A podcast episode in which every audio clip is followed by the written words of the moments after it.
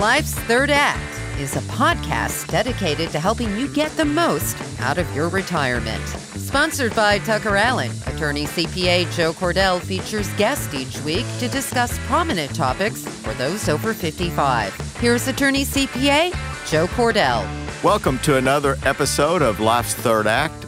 We think that you will find this discussion today, Jill, I think we can say very timely.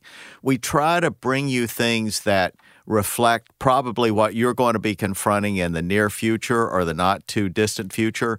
And we all know the economy is going through changes. We don't know exactly where it's going, but it's probably not going to continue the same upward slope.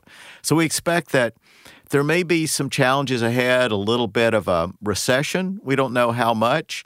Um, and we thought, well, what the best thing we can do for our clients, since their budgets are so important to them in retirement. A lot of you are living on pensions and and your savings through 401ks and IRAs and whatnot. So we wanted to bring somebody in, some people who can talk to you from a authoritative perspective about kind of what lies ahead, and also to talk a little bit about the whole subject of estate planning or financial planning as it pertains to to older people.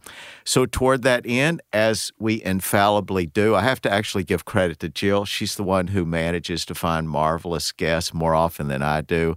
So, Jill, should you why don't you introduce our guest? I would love to. We have Don Hutchinson. He's the managing director of institutional advisory services at Goelzer Investment Management of Indianapolis.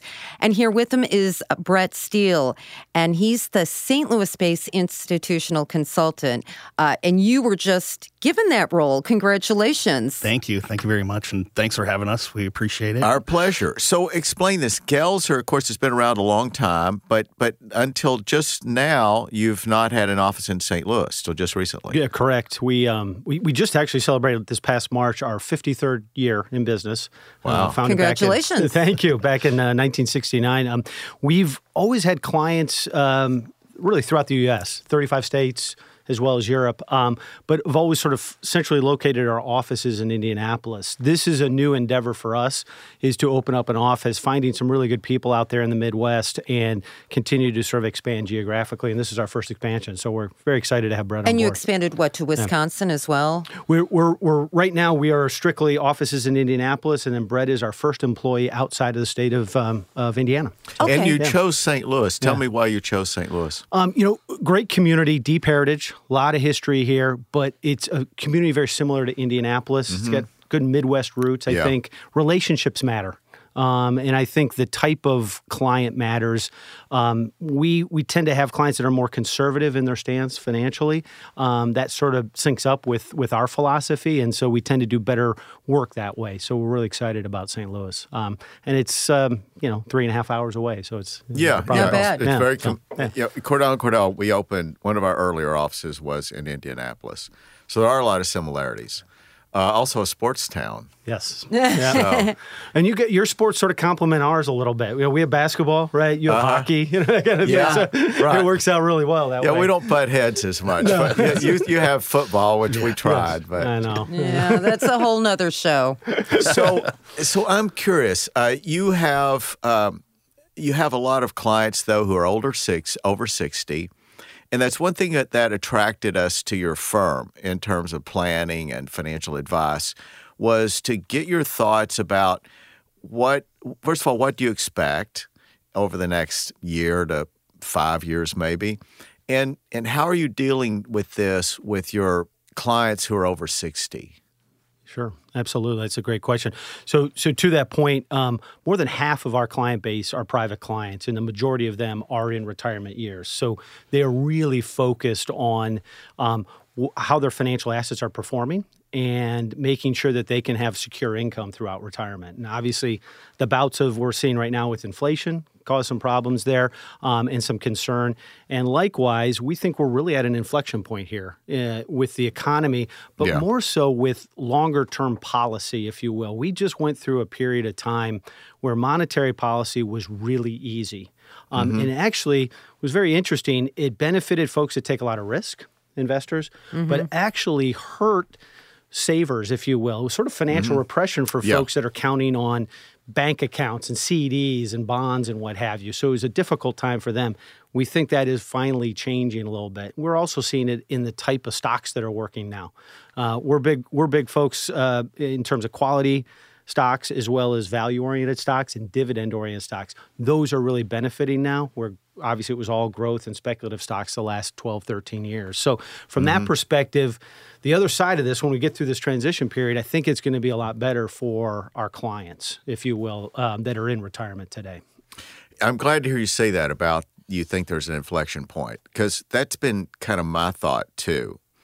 And the fact that we did this historically unprecedented thing coming out really to uh, 2008 where suddenly rates go all the way down. And so rates, you know, as as you all know better than I do about calculating the values and and how when you have you know interest rates below 1% that it inflates the value of every asset out there including everything on the stock market so it didn't make sense to me that if you suddenly go from say a 1% rate which actually it was below that to say 3% not to mention if it's 4 or 5 that that doesn't have a dramatic imp- impact on the value of all the stocks because all their values reflect this this artificial reality which wasn't you know couldn't mm-hmm. endure. Mm-hmm. And so now, as you said, and and uh, I haven't heard a lot of people say that. So I'm glad to hear you say that. Is that you know there is a I would call it a, a coming to reckoning.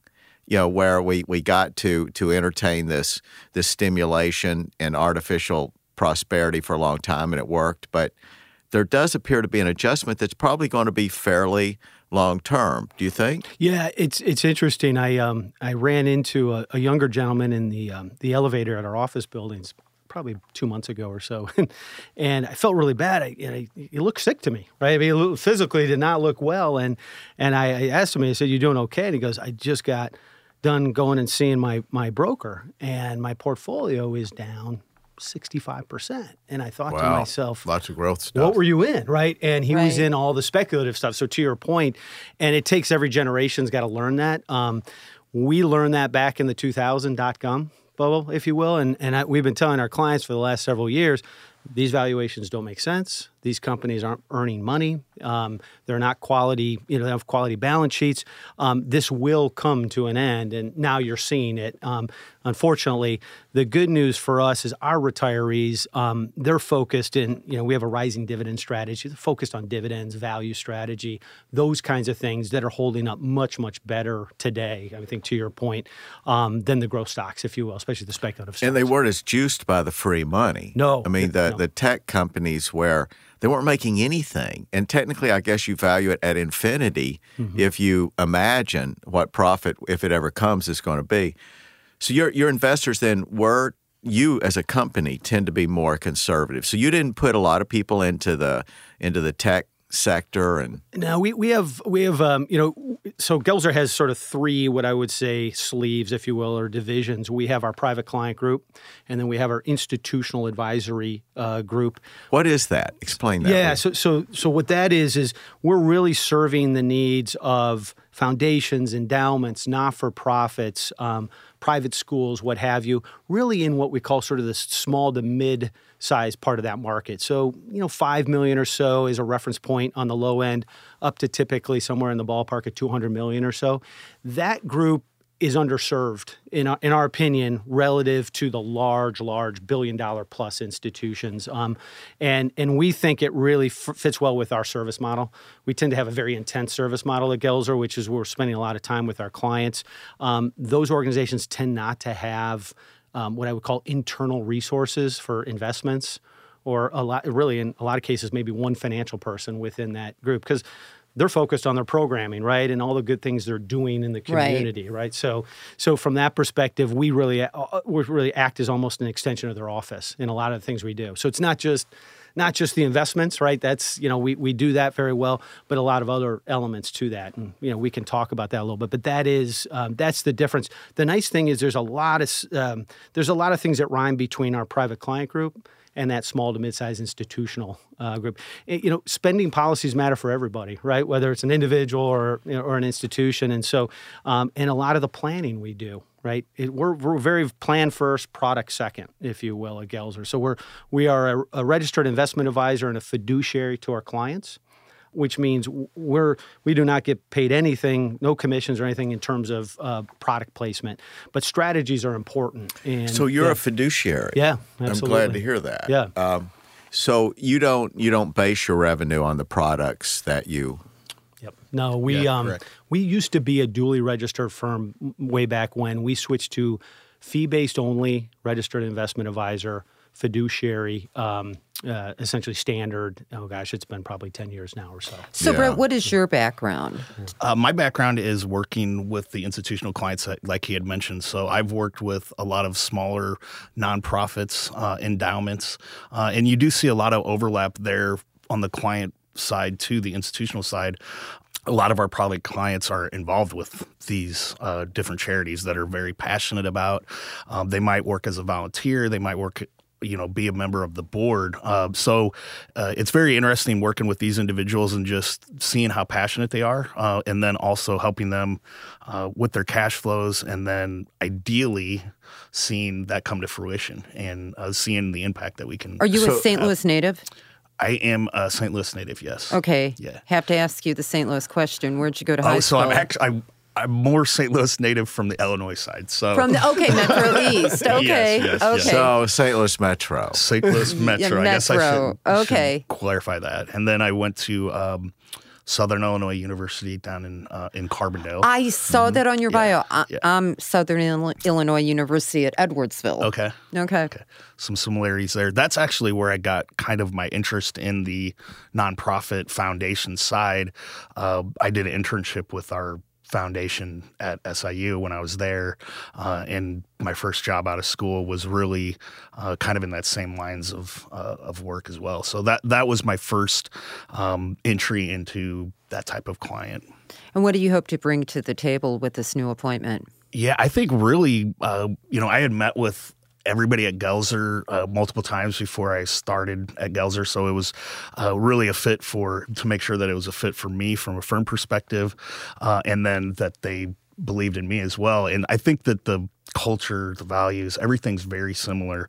Um, in Indianapolis, they're very well respected, very involved in the community, uh, assist with multiple different philanthropic uh, charities. And I really want to kind of bring that to St. Louis as well. And as Don had mentioned, uh, you know, helping some of these smaller to mid-size that might not have somebody on staff that can help with these investment decisions. Right. Providing that expertise. Yeah, providing yeah. expertise and really helping with you know what we see best practices from a donor development standpoint, uh, and allowing them to really get out in the the field and do what they do best. So do, does institutional include like churches as well? Yes. Absolutely, religious yeah. organizations. Yeah, yeah. So we have several several clients in in that ilk. Um, in fact, a couple that are um, are uh, what I would call agnostic, but they support all religious uh, affiliations in terms of helping them develop resources and Mm-hmm. programs so they can have better reach in the community, if you will. So. Yeah, Yeah. yeah. So um, when you approach then uh, developing a client base here, um, uh, putting aside the, the the institutions that you'll focus on those connections as well, but but how do you go about developing or a client base here like it, the firm has in Indianapolis? Yeah, I think just items like this. So getting out in the in the community, um, getting that presence out there. So being uh, as involved as we can, being supportive of uh, a lot of the local. Uh, charities and nonprofits uh, and just having that involvement i think that's the main thing um, and that's one of the main reasons why institutional as well there's both to provide that service but just from a firm perspective really that philanthropic um, DNA that's built in there uh, into Goelzer. So I think being able to relay that here into St. Louis um, will allow us to get our But, presence. but y'all don't do a lot of marketing. No, we're we're we're, doing more of it, right? Um, we but historically we we sort of focused our resources on working with clients and working on the investments and what have you, and, and less on the marketing. I think you're going to see more and more of that out of us. We, you know, we, we hired our first uh, director of partnerships, if you will, uh, within the firm a couple years ago. That's going to be a big play, I think, into the St. Louis market. Um, and we've hired some outside advisors to help us uh, with things like like this, if you will. It, you know, at the end of the day, it's um, it's a people business, even though institutional is just as much a people business. And Brett said it. Your private, our private clients sit on those committees and those boards and what have you, um, and we care a lot. I, I meant to bring. I left it in my other car, but I meant to bring our community engagement report. I'll, I'll send it to you all. But um, it is what I want to see. My my vision is in five years that community engagement report has as many Indianapolis or Indiana oriented things that we're involved in, as well as St. Louis, Missouri, and and and Southern Illinois. So that's that's our goal is to bring that. It is in our DNA. Um, I I've worked with multiple firms, and and I can tell you, you know, our firm is very focused on clients first and supporting the community, not just on the me thing, you know, if you Yeah. will. And I, I've seen that with other firms. So describe the process, though, uh, focusing on your your private or your individual practice. What is the process when somebody contacts you, say that they have you know, a couple million dollars maybe accumulated in 401k or whatever it might be. They're over 60. Uh, how does how does the relationship unfold at that point? What happens at the first meeting?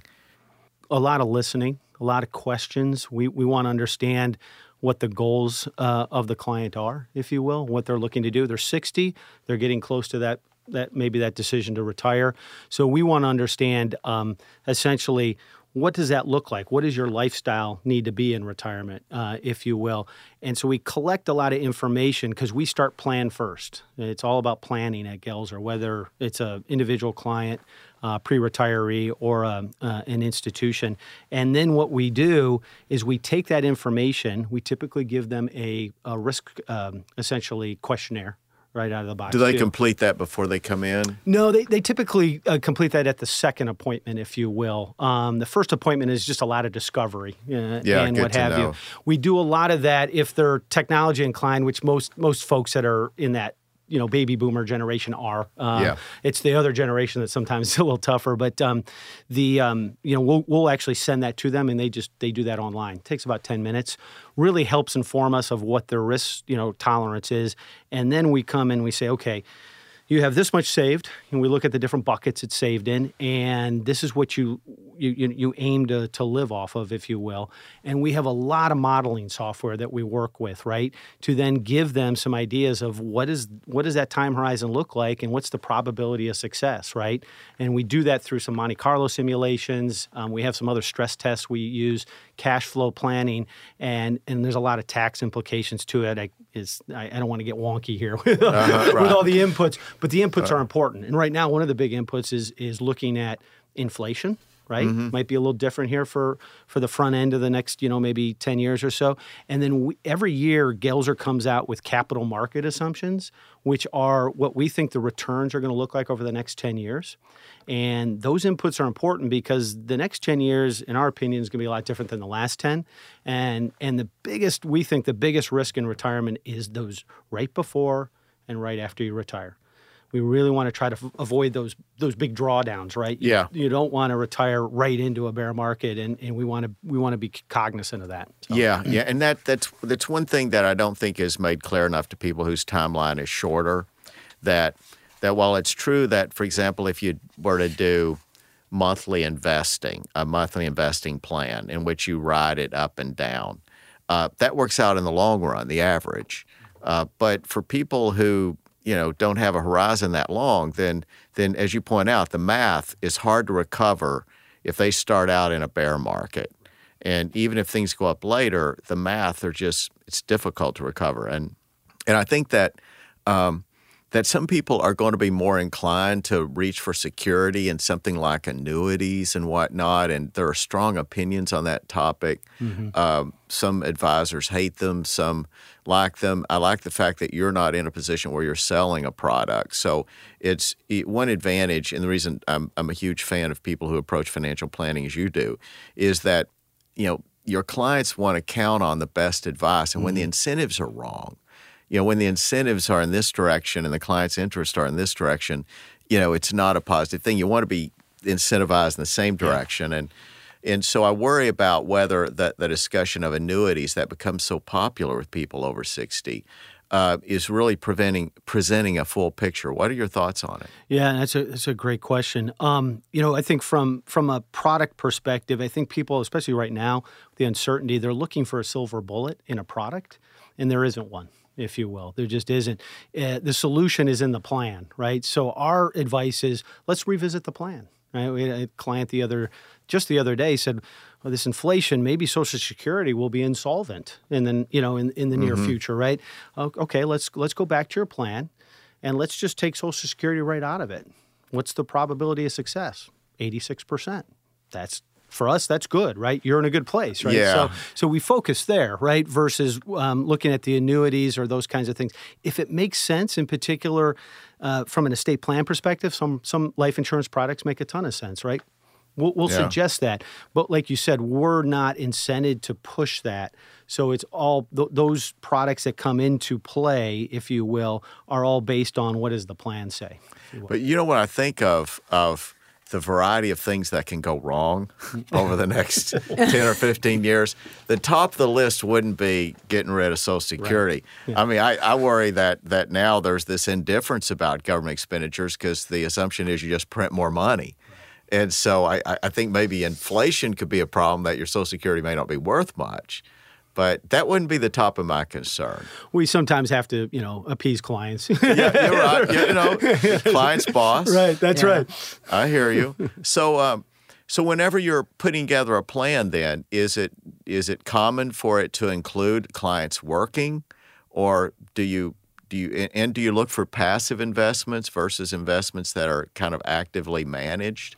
Yeah, um, I think in terms of uh, the client continuing to work, you mean at some point? Yeah, yeah. we the great great thing about our uh, software, if you will, is it allows us to identify some levers, if you will, and we can turn them on or off. And one of the levers we could turn on is let's say you continue to work part time for 5 uh-huh. more years, right? Um, what does that do to the you know to the terminal value in the plan over over the you know your time horizon, your retirement time horizon, versus what if we turn that off? We just had a client the other day said, I might work another two years, three years, four years, or I might just want to call it quits, right?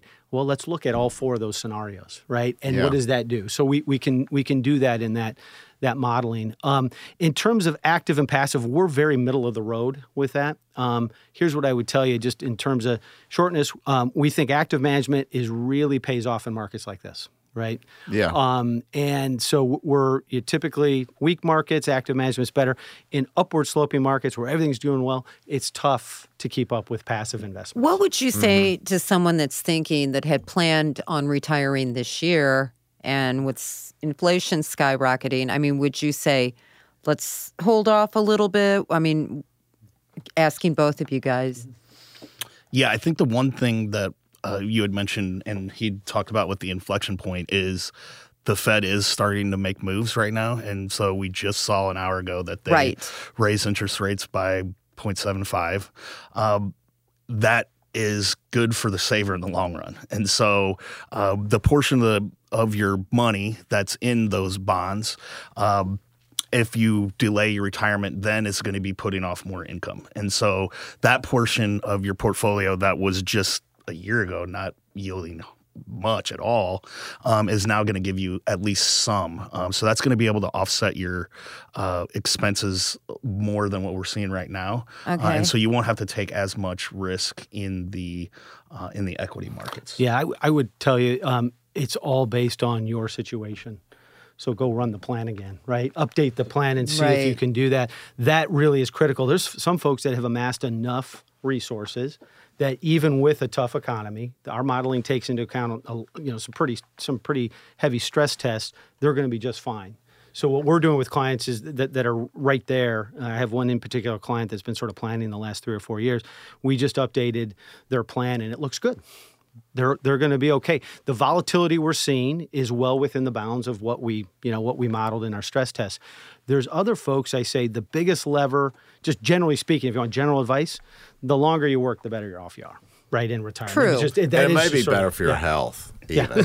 Well, yeah. yeah, mental For health some yeah, for people, sure. yeah. Yeah. Um, I, we have some clients where you probably need to get back to work because you're watching TV too much. yeah, yeah. You slow down, you come to a stop, and it's often not good. Um, so, as you consider the range of options, you know, a number of assets, like particularly if you do what there's a the, the Treasury bill that has the COLA, you know, tax adjust, or inflation adjusted tips, I think they're called. Uh, do what are your thoughts about that sort those that class of investments? Yeah, so, so it's really interesting. We were actually just talking about this a little bit. Um, so the, the biggest question I've been getting lately is what, what are these I bonds? You know, nobody's talked about I bonds in, in, in decades, right? Because Yeah, right. inflation Wasn't hasn't an been an issue. issue, right? Um, and they're really interesting because of the um, the semi-annual adjustment to inflation, right? So so now there's a lot in the in the press. Uh, the I bonds are, are set to pay, I think, 9.6 percent or something to that effect, Wow. right? Coming up, that's great, right? Well, you you're limited to ten thousand dollars uh, investment in an I bond, so so that's not going to. Re- I mean, that's It's nice, gonna- but no, it's not going to move the needle too No, much, right? no. Um, so a lot of people look at tips, you know, Treasury inflation protected securities, and um, we were just talking about it. Some of these investments that seem really good. There's more than one source of risk and return in the investment. And tips, if you buy a 10 year bond, right, or a 10 year tip, you're doing well in terms of it adjusts right for inflation. That part's doing great. That one source of return is is is is doing just fine. The second source of return is you have interest rate risk in a 10-year bond. And as interest rates have been moving higher, you're getting hit you know that bond is getting hit in value because of interest rates. So a 10-year tip year to date's down 9%. So what's being adjusted? That's an important point you're making. Hope people catch this. So whenever you hear about an inflation adjusted treasury bill, you think, oh, it's government insured, which is true. It's not going. I mean, it'll be paid. Um, but the point you made is the the adjustment is not to the rate of interest; it's to the value of the bond. Right. That's an important point. Yep. And and most people buy it for the interest rate to be for the income to be adjusted. Right. And you're only pointing out that it assures that there'll be an adjustment of the value, of the face value when you get it. That's correct. And you still have interest rate risk in that bond, just like you do on a 10 year any 10 year government bond. So that's that's where that you, you get hit there. I think um, five year tips are a little bit better, right? So you you got to just be aware of that. That's why I I mean I, I I just I say this because I think it's important. You talked about active management, but um, I think passive management in some ways has made some people sort of sloppy or lazy. They don't know. I mean, I would say you know what you eat. You got to know what you eat, right? What are the ingredients in which you? Same with you know, all these financial products that you know sort of get pushed into the you know the the mainstream and and seniors in general get pushed a lot of product, right? You walk into the banking center and you know they're they're trying to sell you something. Really important to understand what is that ingredient. I do think that is the value of having an advisor that's very thoughtful and really understands what are the ingredients in that product, if you will. There's- Yeah. Our, our industry's got a lot of professional shoppers out there now. Yeah. And they really don't understand you know what what is really driving the returns and in, in the value of that security. Let- Let me say a couple things about the difference between active and passive investment, but but then toss it back to you guys to say a little more because I the average person when they're hearing these phrases they they're not really sure what it is and and you know at one time I guess there wasn't passive. That that came around the 70s or so when people developed the idea of indexes where you you essentially buy the S&P or you buy the Dow. And it's passive meaning that all you do is buy something that reflects the total value of of all those stocks. And it doesn't require any day-to-day management. And so there's all sorts of indexes now where you can kind of put your money on autopilot and, and the theory is and leave it there and you don't have anybody reaching in on a particular day and saying i think we should sell dupont and i think we should buy bayer or those decisions they're not made. So that's that's active management is where you have somebody really looking at each company and deciding let's buy this company let's sell that company. So you have people in your organization that are capable of doing active management, which a lot of organizations don't even have people who can do that because it does mean you hire analysts and you have people on the payroll. Whereas if you're just doing index fund, you know, you open up a shop and you buy an index and for your clients. And you know, in fairness, in defense of that, I, some indexes have done as well as, or be, during some periods of times, have done better than active management. So I don't want to suggest active management's always better, but like you said, there are times when active management pays more than other times. Yeah, and f- for your clients, um, in, or for your audience, excuse me, in particular, passive bond indexes are we do not think are appropriate, right? If you will, Oh. um, and so Yeah. you get a lot, you get a lot of um, concentration in those indexes. You get sometimes, you know, the larger the issue, the more you own in those indexes. You get some junk in those indexes that aren't quality. So we think actively managed bond portfolios or a really good, well-run mutual fund portfolio that's no load right, uh, and has good a low expense ratio is is much more appropriate um, in in bond land, if you will. Yeah.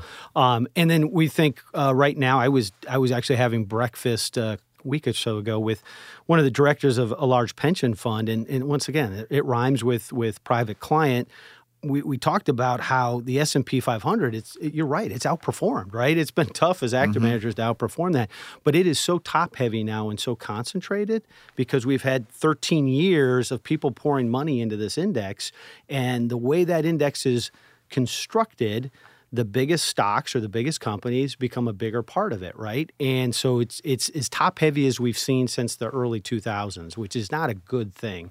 So we're we I told this this director of this pension fund, I said, "You probably makes sense just buy an S&P 500 equal weight, which is every company is the exact same weight versus uh, um, what we call market cap weighted or heavier weighted. Yeah. That might just be the recipe for just a bet, little bit better performance the next 10 years. A- And again, I'm I'm taking makes time to explain a little bit. Yeah. Is Yeah. is that so?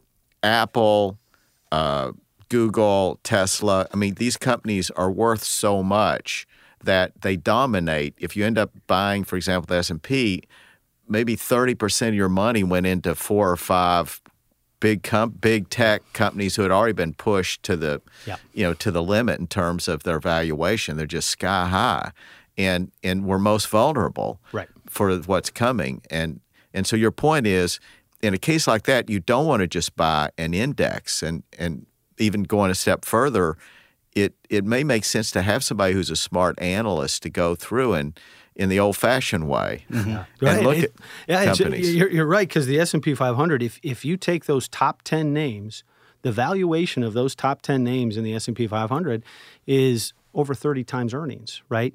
If you strip that out and just look at the rest of the index. It's a actually very reasonable 16 times earnings, right? So you really, right? I think you're at a point now where you sort of want to underweight or carve those out and really focus on the stuff that's more appropriately valued. Yeah. We also said, I mean, you know, energy became two percent of the S and P 500 sometime last year. You know, early last year or something. Um, that's too low. We Yeah. still have an economy that needs, you know, Some um, sort of energy, Yeah, whether right. it's fossil Right. fuels or wha- Right. whatever. or, or solar or whatever it Yeah. might be. But we, you do need energy, and and we're not ready. As much as we want to bridge to you know a lower carbon footprint, we're not quite there yet, right? We want to do it. We're getting there, but y- this is why we're seeing you know gasoline prices five six dollars you know a gallon um, is because of this exact reason. And So- and this is this is part of the reason why people don't often realize why they need financial planners is that is that they often think, well, I'm just going to buy an index and that's safe. But if they knew what you just said, if somebody's told them in advance, but you realize you're not really diversifying, you're putting like 40% of your money in in a handful of companies and they're all with huge you know, we use the word PE ratio, but huge multiples based on expectations of earning a ton of money in the future that may not, probably will not happen. So people don't know this, and and without paying a financial advisor, let's um, at some point I want to talk about this. Maybe we should shift the gear now um, and talk a little bit of the way the compensation works. People are often confused whether they should, you know, go with somebody who tells them that they're free you know when in fact they're not free they're selling you they're selling you a product and and they're getting paid through the product which I'd much rather know how somebody on the other side of the table is making money rather than you know wonder how they made it and uh, and how much it was so talk about your your compensation program or Yeah, it's it's system. very it's very simple. It's fee based. So um, there's only one fee that we get paid, and it is a percentage of what we manage on your behalf.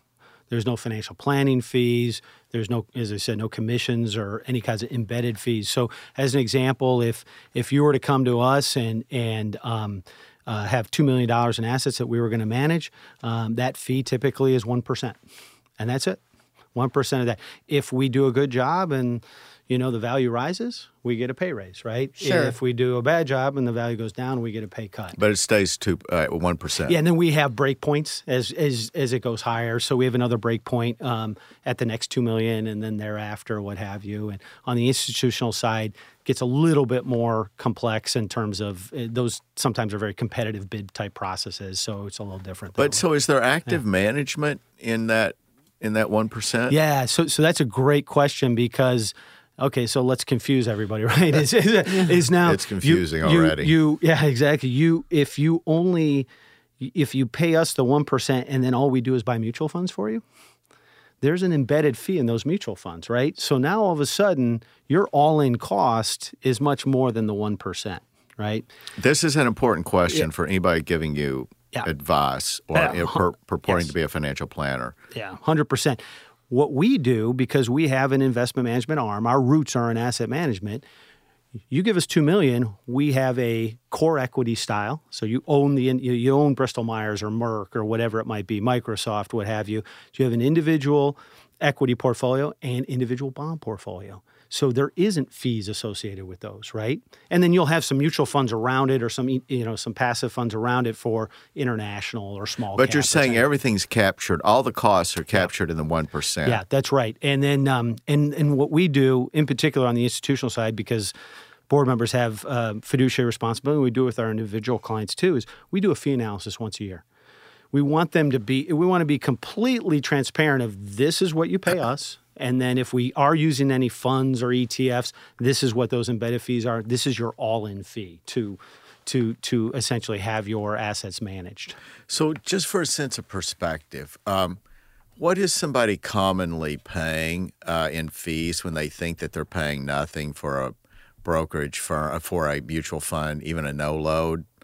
They they think no load means there are no costs associated with the investment.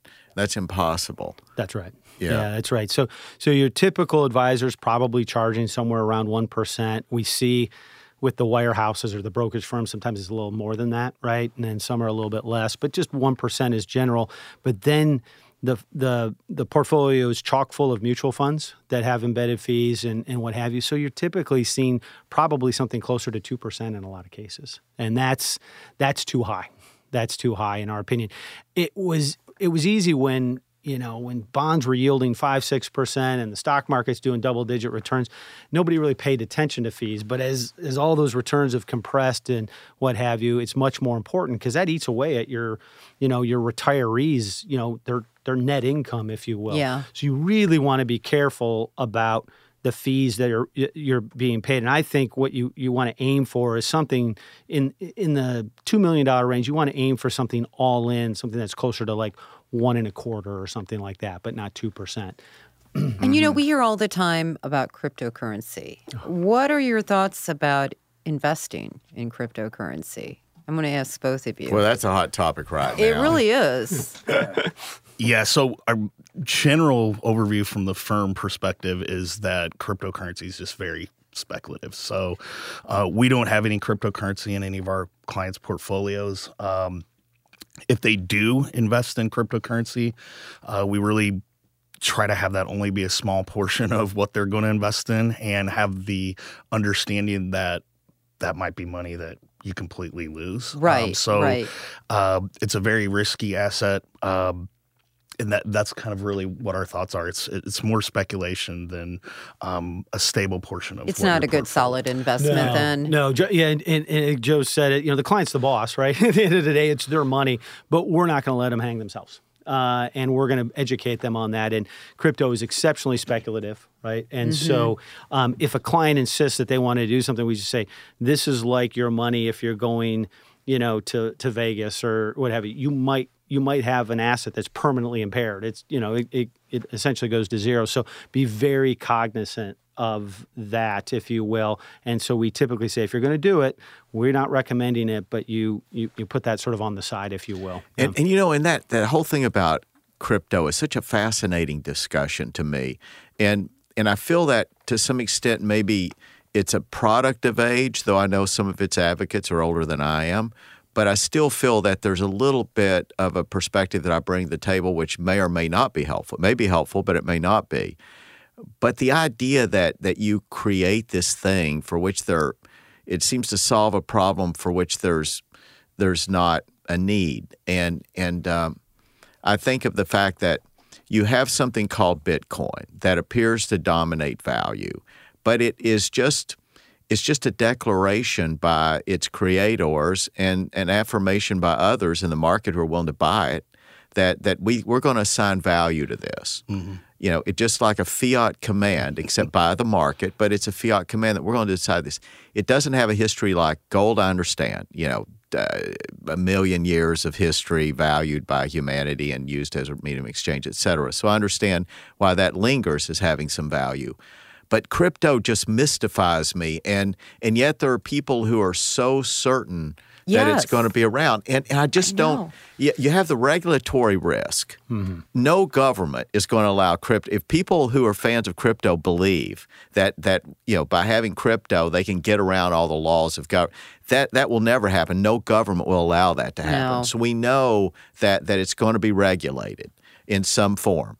And if they're saying no, we just want digital because we think digital is more convenient, well, governments are, we know are going digital. Mm-hmm. I mean, it's mm-hmm. coming whether you like it or not.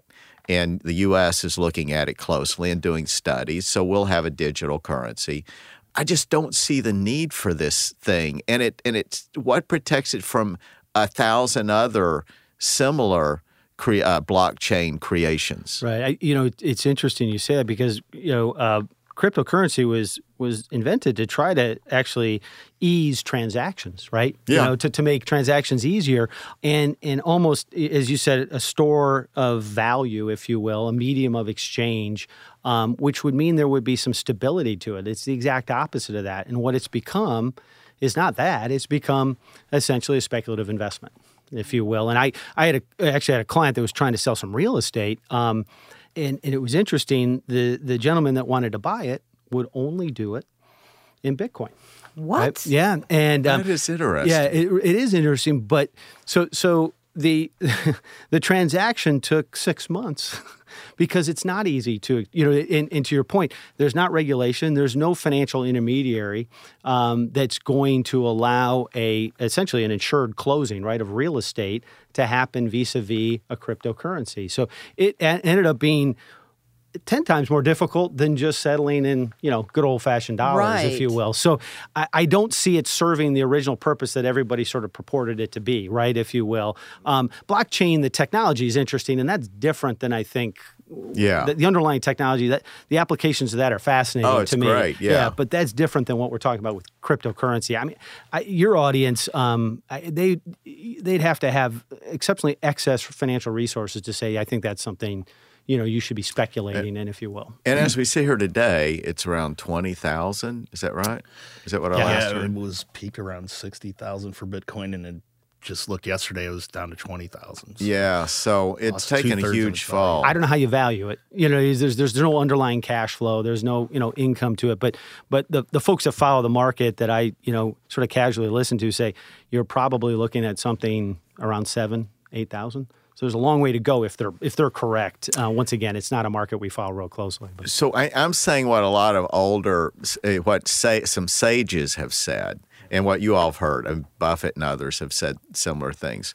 Um, but these old guys, you know, maybe are missing something, but they're universal in almost in saying you know this this there's no need for this it's it's a fad we've had fads before you know the Holland tulips. uh, so we've had crazy fads, and this is going to be a fad. Now, I don't know if Buffett's still saying that. He said that early on, and and to me, I, I, that still strikes me as seeing seeming probable. But then I listen to some very smart guys, and you do too, on like CNBC, and they'll talk about you know the fact that look, I heard some guy yesterday on. Uh, I don't know, it was Jim Cramer's show, but he was saying, yep, whatever happens, crypto's down, but one thing's clear crypto's here to stay. And in it, I, I'm convinced that maybe I'm missing something. Maybe it'll be around in, and still be around in 20 years. Yeah. I, I, I you know, I, maybe I'm not smart enough to, to, to understand this, but I've been doing this for 25 years now and I've seen all these you know every bull market ends with these there's always a couple speculative asset classes, right? And and if you look back, it's going to be crypto, SPACs were another area, SPACs. if you will. SPACs. Um, so so you're starting to see the you know th- this bubble implode, right? And those things go down. Um, I always say version 2.0 is always better than version 1.0, if you will. And so there could be some there could be something in 2.0 in terms of crypto that makes sense, right? Once regulation comes you know comes into play and and, and there's some guardrails put up or what have you, that might make some sense. Um, you remember dot com 1.0 that ended in tragedy Oh, for most yeah. companies, Right. But now- Notoriously. now, there's some really good you know internet-based companies. Dot com 2.0 ended up being more much more sustainable and much more profitable. So um, maybe there's another version you know coming, if you will. I'll wait for oh. 2.0. so so if you're making if you're and I realize that that you don't have a crystal ball, but so when you when you think about what the in, is likely to happen with inflation, um, do you see the Fed uh, becoming more determined? I mean, we do have this three quarter point in point se- seven five basis points going up. I mean, do you see that Powell is going to become more committed to get ahead of the inflation, or do you see continued timidity where where maybe we're going to have inflation for a couple years? What- Yeah, What do you think? I think today was a, a real good signal that they're getting serious about it, right? Um, 75 basis points with it looked like in his comments, most likely another 75 next month, right? Um, so I think they're trying to tackle it now. I, um, obviously, I think we all agree behind the curve. We all know what the roots of this were, which was we didn't have a playbook for the, a pandemic, right? And so we thought we needed to give out a lot more fiscal stimulus and monetary, you know, stimulus, if you will. We did too much. That was the root of it, and then then you get uh, supply chain bottlenecks and people spending money, right? And and that's where we're at today. We do think um, you have to feed inflation, and we're not feeding it anymore. We're in a QT world. We're in a rising rate world. So we do think we're. I don't know if we're at peak or we're close to peak, but we think it's going to start to come down. I think the best case scenario is you get five percent by the end of the year and four percent sometime next year. We're not going back to 1.5 or 2 percent anytime soon. Uh, I know that's what they target is two, but those days where you know we were worried about deflation, um, that's we're not going to see that for some time. So. Yeah. So you you would though expect the inflation to cool down by the end of next year. Yeah. Yep. That's Yeah. our that's our forecast right now. Just given the fact that we've just you know all the, all the stimulus programs have expired uh, for the most part. There's some things still out there like the student debt and stuff like that. But- Right. But, the um, the and then most of the inflation, um, I think you know from our perspective, the bottlenecks will change as the pandemic eases and you know China comes back on. I the administration's looking at potentially some changes to the tariffs. I think the tariff stuff ahead of the pandemic fed into some of the supply chain issues, if you will, um, and I think they're starting to rethink maybe some of that as well. So we'll see. But yeah, Yeah, yeah. These um, these macro trends you wonder about over the next five to ten years, and and among them is, as you mentioned, is you know what what is the course of globalization, and and it looks like you know we globalized the first twenty years, and now we're some say we're going to deglobalize, we're going to disengage, and um, that means more costs and less efficiencies. And some would say that there's kind of a built-in inflation. There's an interesting argument by a couple of academics um, who had written a book called "The Coming, uh, the Great Demographic Upheaval." I think was the name of it. Anyway, um, it's a book in which uh, and it's much talked about. And one guy's from London School of Economics, and he says that population trends uh, coupled with the deglobalization, which he thinks is not going to stop. He thinks it's going to continue for various reasons. And he uh, he points to changes in workforce into the aging sector that that all these things together are going to require that that prices go up and that there will be he's not talking about runaway inflation but he's just saying that you know we've seen deflation for the last 20 years and that you know and he explained those forces were very predictable. You know we had the wall coming down and the whole western europe becoming available as a market so all these wonderful things china was coming on board he said that has played itself out and now you know we've peaked on those favorable trends and now we're going to see the other side of those trends. And I guess if mm-hmm. you're if you're looking at something like that, you can you can take the model of your firm, your software. So if you had a client who comes in and says, you know, I believe that argument. I don't. I think there's probably going to be inflation on average the next ten years of five, six percent, say six percent.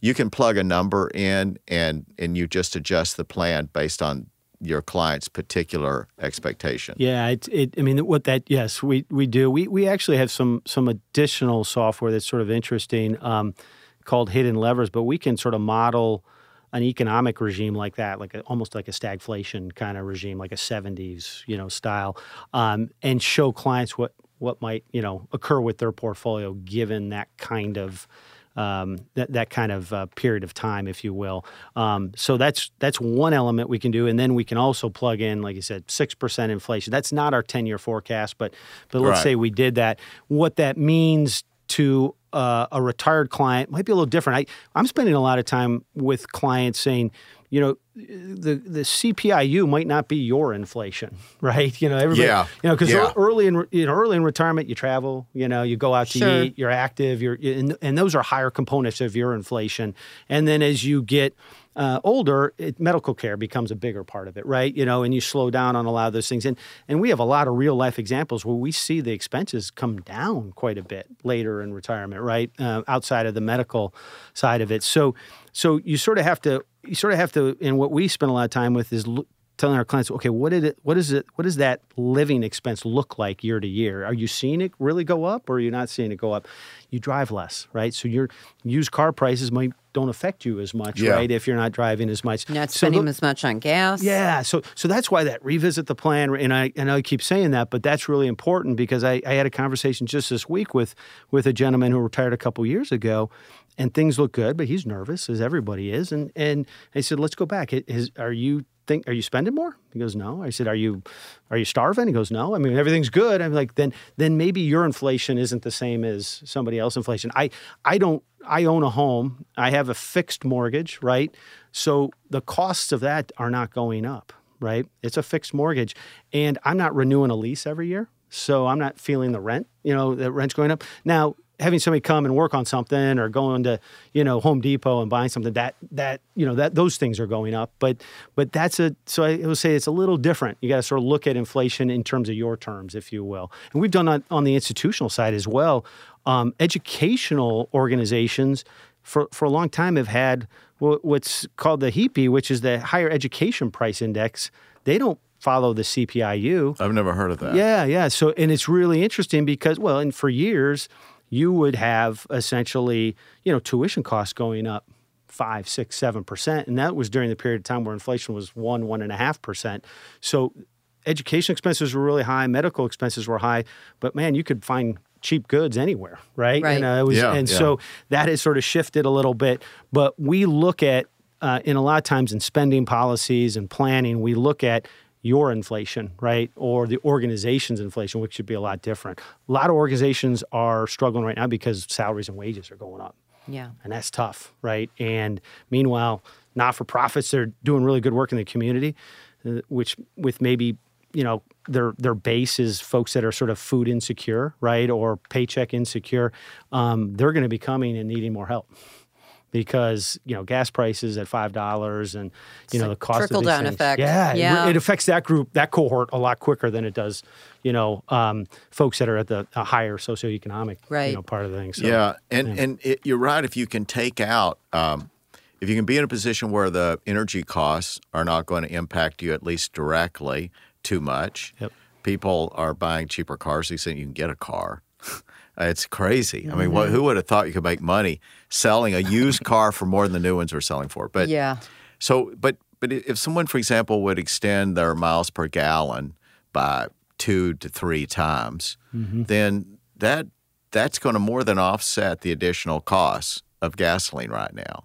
Which now was over five bucks a I yeah, it is, and and the car I have, they want you to put 92, 93 in there, right? And so I'm putting 87. I go to AutoZone and I buy a little fuel treatment for four dollars. Yeah. and it's saving me some money. And my, my, dad was very proud of me. You know, he's an engineer. He thinks that way. Yeah. Um, my kids were laughing at me, but that's you know that's the kind of thing you have to sort of get creative with, right? Well, yeah, yeah. And so. and and you know um, the other element of the CPI, which uh, the core excludes energy and food. So food you can't, you know, you're going to get tagged with food. But but after those two, the next largest component, and it's of course the housing costs. And as you point out, people who are in a house, they've paid for most of it, which many of our people have. Then that definitely is something that that wouldn't affect them as much. But I heard that I read that 42 percent of the CPI of the increase is attributable to the three factors of food, housing, and energy. Yep. So if you can manipulate those in some way, food's the least, but you can. I mean, you know, some people are not going out as much. Uh, yeah, it's. I mean, if if if you're counting on travel, if you're retired three years ago, right? And you're counting on to travel a lot early in retirement. It's pretty frustrating because you, you had a pandemic, you couldn't travel, right? And now I am if I've been checking flight prices just to the East Coast, and it's it's unbelievable. To, fly a family of four is it's unreal, right? You know, so you feel bad yes. for those folks that have been sort of working their whole lives and want to travel. So that's that's the one area I would say is is a little is is tough on folks, right? Is that that that airfare kind of thing, travel costs. So one thing that that I wanted to I want to get just a quick sense of Gessler before we or Goelzer before we leave mm-hmm. is um, what is the ownership arrangement of the firm? Yeah, it, it's based in, of course, Indianapolis. But go yeah, ahead. Yeah, no. So we're we're 100 percent independent. So uh, we're not affiliated with banks, insurance companies, or private equity. Um, okay. We're actually an ESOP and it's pretty rare. Oh, in the, really? Yeah, pretty rare in the um, in the RIA world. But um, the employees own a good chunk of Goelzer, right? And that's we think that's the ultimate inclusion, if you will, um, is to is for everybody to have some ownership. So so if, if you work at Goelzer for a year, you're um, you're a participant in the ESOP. So we we really really think that's a a real uh, differentiator for us, and, and everybody thinks more like an owner then. Yeah. Yeah. Yeah. That is interesting. How long has it been in ESOP? So uh, back in the early 2000s, and um, uh, don't don't quote me on this, but Don Goelzer uh, at the time, who has since passed, um, was was really wanted. I mean, the reason he started Goelzer was the firm he was with in 1969. He asked for some ownership, and they said no. And so he walked across the street, opened up Goelzer. That's the story. And he wanted to develop that and also get some liquidity, obviously, as a succession plan. So uh, it was opened up in the early 2000s. And that was about when he retired, or did he hang around? No, he hung around. Um, I I got to. I've been there 15 years. I got to work with Don. He was sort of part time at that point for a couple years. But um, so he's he's been gone. Greg Goelzer, his son, is the CEO, and he he took over for for Don when he retired. I see. Yeah. So that's an interesting model. I think yeah. it it's good for um, client service too. Yeah, I I think it is. I think the independence. It's really hard right now for for a lot of firms to orchestrate a succession plan. You know, and um, you know, I think we've done a really good job that way, and we're hiring you know, Brett, great people like Brett um, as the next you know, sort of the next generation. So we're really excited about that. And you'll be going to other cities after St. Louis, you expect? Yeah, we're we, you know, 53 years we're in our first city, so we don't move real we fast. shouldn't hold our breath. Yeah, that's right. Another um, 53 years, and yeah, but yes, I think that that is the is the goal um, is to continue to expand, but we, we, do things very methodically and carefully. So, so you're not you're not yeah. set on a national plan. In other words, th- this isn't no. the first step of a multi. No. No, and I, you know, that you know, if if, if I would have answered, hey, you know, private equity owns us, they would push for something like that, right? Yeah, yeah they big, would. Yeah, big aggregation. That's not our goal. So, well, we're glad you decided to expand in the Gateway City. So, where will you be officing? Yeah, so right now I'm working remotely, um, okay. and so I'll meet with most clients at their um, place of business uh, for the most part. Uh, until um, I guess if we grow, we might eventually have a brick and mortar here. Uh, so that's kind of the the plan going forward. We're, we're looking forward to Brett getting his first client, and then we'll, yeah. we'll then we'll we'll then, be looking for lease then, uh, then office you'll talk space. about office, right? In that order. That's right. That's right. Well, there's perks to working from home. Yeah, and you know, I can just tell you that and this is this is kind of off the point. We're wrapping up here. Just to comment on the whole remote working thing. I mean, we're dealing with it as a law firm. I, our attorneys expect it now. So we just I had a lunch meeting with the partners, and we're you know we talk about you know how do we keep clients as happy. But I really think that while there may not be a snap back to what there was before, I think that we're going to come a good distance back. And I know uh, people who own office buildings will be glad to hear that. But it, it's in very small ways. I mean, think about whenever you've talked to professionals, um, if you've talked to a lawyer lately or you've talked to anybody. I was talking to an architect yesterday. And so I'm on the phone. We're having a Zoom meeting. Now, we had to have a Zoom meeting because he's in Asheville. So we're having this, or he's in Asheville, Hilton Head. So we're, we're having this meeting. And and so uh, there's something that we wanted. We wanted to look at a previous floor plan for this laying out this renovation. And he says, well, he says, and you can see he's at home, dog and kids. he says, well, you know, I don't have that. I can't do that now. He says, I'm not in the office. Um, and, you know, that kind of, as a customer, I mean, it's not as if his prices went down. And, and I think that, that consumers are going to demand that there be that all of us as professionals go back. And it's going to be hard for lawyers. I can tell you, you know, our lawyers right now, it's going to be very difficult for us to to get them to come back into the office the way they used to. So I don't know. We may end up someplace in between. This has nothing to do with you. I'm just uh, th- this thought is I on think- my I mind. yeah, I think you're right. I, I mean, I, I gave up a tie a couple of years ago, which I thought I never would, and now it's you know remote work, and so things are changing Now from that when I may not come back. yeah, I don't think so. I, I don't think that will for a long time. Given the younger generation today, Yeah, they're casual. they're casual. Much more. But you're right. You can do so many things remotely, and you can do it effectively when you plan it. So, uh, but you'll be living here. Correct. Yes. Yeah. So my previous uh, firm, I had worked remotely for the last five years as well, prior to the pandemic. Before And- it was cool. Before, yeah, before a lot of people before it was did fashionable, Um, yeah. So I have kind of a whole office built out. Um, clients were nationwide, so about fifty percent of the time uh, we were visiting clients. So Zoom has benefits because you have maybe ten people on a board. Uh, it logistically is easier to to meet that way, um, but as he had mentioned, as Don mentioned, you know, relationships. I think it's very important to still meet in person. Um, yeah, and a so, cup of coffee and and Right. so Yeah.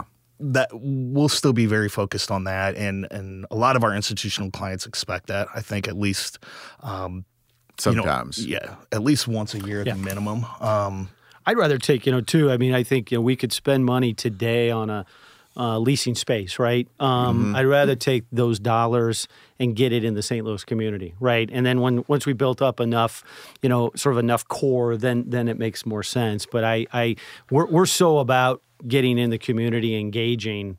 Uh, we'd much rather do that, if you will. And and if you're set up for at home, like the example I just gave, it this this could have been done effectively this way because it was going to be by Zoom anyway. Yeah. But it was that you know he normally had an office and he kept a lot of his stuff in that office, and then when he decides to be at home, he's handicapped in terms of his ability to get things done. If you set up as you've done doing this five years. I mean, you're set up to provide the same level of service that you would otherwise. yeah, correct. So the it's a completely separate space in the house, completely set, set up. I have all my technology and uh, everything in there. Uh, so it's just I treat it just like a regular workday. Get up and go in and um, and do what I have to do. Zoom has made it a lot more easy. I think we've all been doing too many Zooms over the last couple I of years. Oh yeah. Zooms and Teams and But I have to admit, I, you get I get far more done with Zoom than I thought I could have. I mean, if you told me a year ago that it could take me as far as it has, I wouldn't have thought so. But oh, two years ago, It saves a lot of travel time too, It right? does. I mean, to, between and you know, obviously being busy, it's it's makes it tough. So I I have found it. I do like three you know three D interaction. you know, so Yeah. so I like the 50-50 sort of mix, if you will. Um, you get some efficiency, but we we had uh, we had acquired a client literally May of 2020. So it was during the pandemic. And then all our meetings, subsequent meetings were Zoom. And we finally got to meet them. They finally did a live fundraiser uh, last summer. Like, we yeah, like we, oh you're real. You know? There's a three dimensional. that's right. That's right. Well, it's a pleasure, and we like to be able to turn our our audience on to people that we think uh, can meet their needs and um, and have a, a, an investment philosophy that's consistent with with people who are over sixty, which is a little different from somebody who's thirty. Yep. Yeah. Yeah, For sure. uh, or it should be. Yeah, definitely. No question. But anyway, so it's uh, Brett. If it, uh, we'll go ahead and put your contact information on the website, so if anybody wants to follow up, but Goelzer is the firm. Yep. Goelzer. Yep. Yep, and they're Investment going to hear a lot about this this investment. It's been a firm. pleasure having both of Yeah, you thank you very much. We really appreciate it. This has been another episode of Life's Third Act. Till next time, take care. You've been listening to Life's Third Act, a podcast for thriving in retirement. Sponsored by TuckerAllen, your estate and elder law advisors. Each week, we discuss topics and answer questions to help you better plan for your future. For more information, visit tuckerallen.com. Subscribe and listen again next week for another edition of Life's Third Act. The choice of a lawyer is an important decision and should not be based solely on advertisements.